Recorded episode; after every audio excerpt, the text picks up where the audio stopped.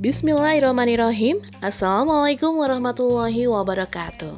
Sahabat, bagaimana kabarnya? Semoga senantiasa diberi kesehatan, keberkahan, dan kenikmatan iman ya.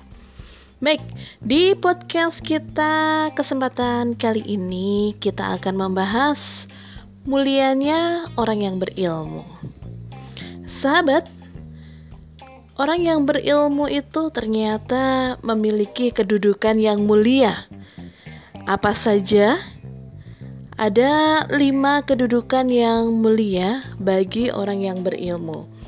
Yang pertama, Allah akan senantiasa meninggikan derajat bagi orang-orang yang berilmu di akhirat dan di dunia. Di akhirat, Allah akan meninggikan derajat orang yang berilmu beberapa derajat sesuai dengan amal dan dakwah yang mereka lakukan. Sedangkan di dunia, Allah meninggikan orang yang berilmu dari hamba-hamba yang lain sesuai dengan ilmu dan amalan yang dia lakukan.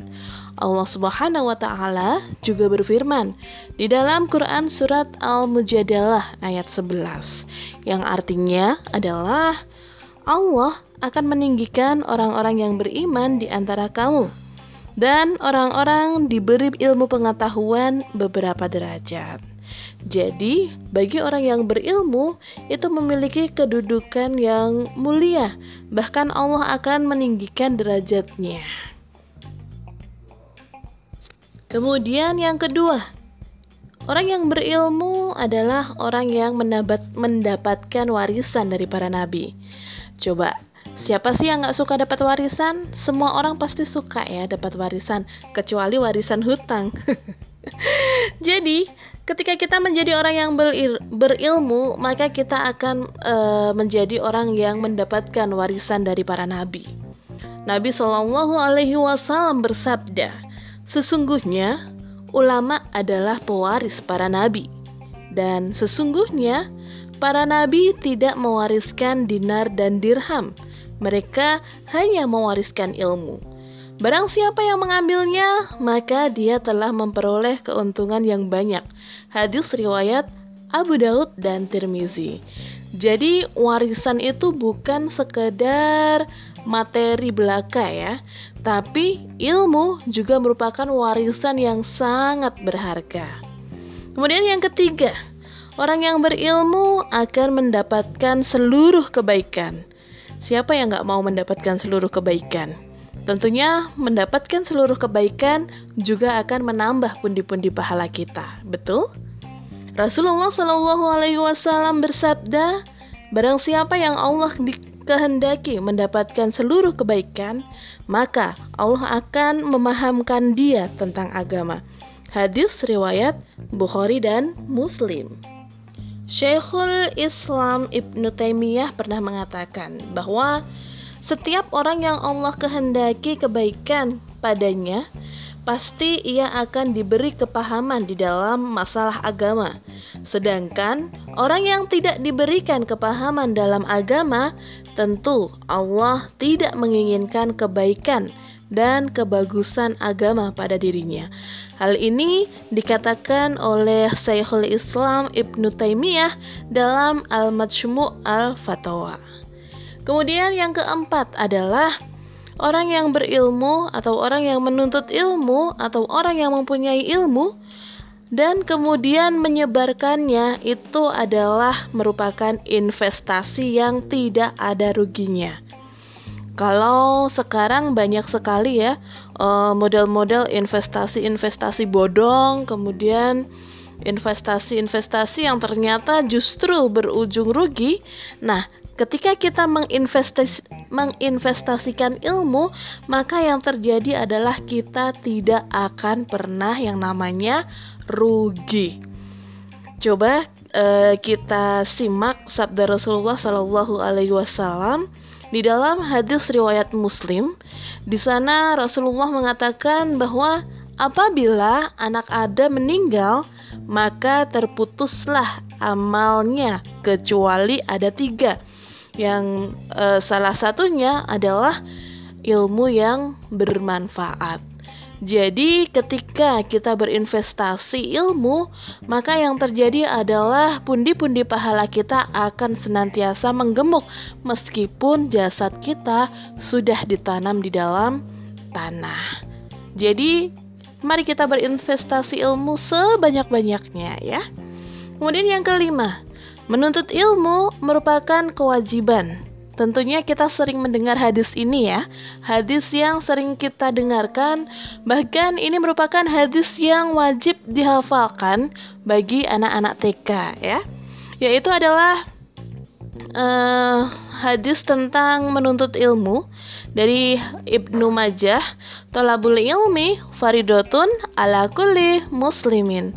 Menuntut ilmu itu wajib bagi setiap muslim kita tahu yang namanya wajib ketika kita mengerjakan, maka kita akan mendapatkan pahala. Sedangkan ketika kita meninggalkan, maka kita akan mendapatkan dosa. Itu tadi ada lima uh, kemuliaan yang akan didapatkan bagi orang yang berilmu. Yang pertama, Allah akan meninggikan dia beberapa derajat. Kemudian, Orang yang berilmu merupakan pewaris dari para nabi. Orang yang berilmu mendapat banyak kebaikan. Orang yang berilmu merupakan kewajiban yang sangat mulia, dan yang terakhir, orang yang berilmu bisa menjadi investasi pahala. Sahabat, Islam sangat memuliakan kedudukan ilmu. Di dalam Islam, Seseorang wajib mencari ilmu, bahkan ketika dia masih di dalam buayan ibunya, sampai ketika ia mau meninggal dunia. Jadi, dari buayan sampai ke liang lahat. Artinya, tidak ada garis finish dalam mencari, mengajarkan, dan mengamalkan ilmu. Jangan pernah kita mengatakan capek untuk belajar, karena belajar tidak ada batas waktu.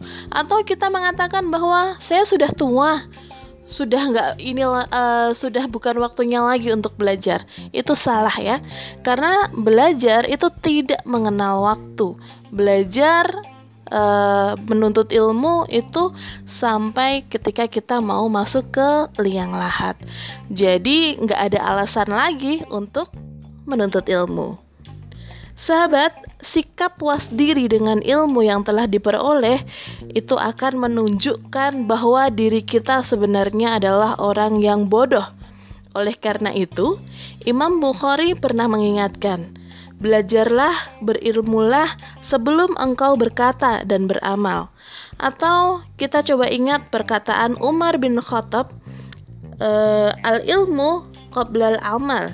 Ilmu ilmu itu mendahului amal. Jadi sebelum kita melakukan sebuah amalan, maka kita harus tahu ilmunya. Jangan kita asal melakukan Jangan-jangan nanti malah terjebak pada dosa karena tidak sesuai dengan hukum syara. Kemudian Ibnu Hajar At-Asqalani menyebutkan di dalam kitab Fat al-Bari bahwa ilmu yang hukumnya fardu ain untuk dicari oleh setiap muslim adalah ilmu syar'i yang bermanfaat mengetahui kewajiban mukhalaf dari perkara dinnya, baik urusan ibadah dan muamalah serta ilmu tentang Allah, sifat-sifatnya, dan kewajiban kita terhadap urusan tersebut dan mensucikannya dari kekurangan. Adapun semua itu berputar pada tafsir, hadis, dan fikih. Fatul Bari uh, oleh Ibnu Hajar At-Skolani. Jelas, menuntut ilmu merupakan sangat penting.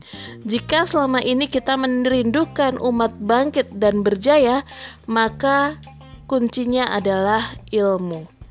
Jadi, mari kita bersegera mencari ilmu sebagaimana Imam Syafi'i pernah menyampaikan. Sesungguhnya kehidupan pemuda itu demi Allah hanya dengan ilmu dan takwa, memiliki ilmu dan bertakwa. Karena apabila yang dua hal itu tidak ada, tidak dianggap hadir dalam kehidupan. Jelek banget kan? Jadi kita sebagai pemuda, kalau pemuda itu kan uh, sampai umur 40 tahun itu masih disebut sebagai pemuda ya uh, masih dalam kategori usia-usia produktif. Jadi itu masih dalam kategori pemuda. Jadi kita sebagai seorang pemuda, kita wajib mencari ilmu karena kehidupan bagi seorang pemuda itu hanyalah dengan ilmu dan takwa. Dan Imam Syafi'i ini nggak hanya asal bunyi saja dengan perkataannya, dan beliau telah membuktikan perkataannya pada dirinya sendiri. Coba baca sejarah tentang Imam Syafi'i. Dia menggadaikan masa kecilnya untuk mencari ilmu, berguru kepada para ahli ilmu, dan salah satunya adalah Imam Maliki. Hasilnya apa? Pada usia belia, Imam Syafi'i berhasil menghafal di luar kepala kitab Al-Muwatta karangan gurunya.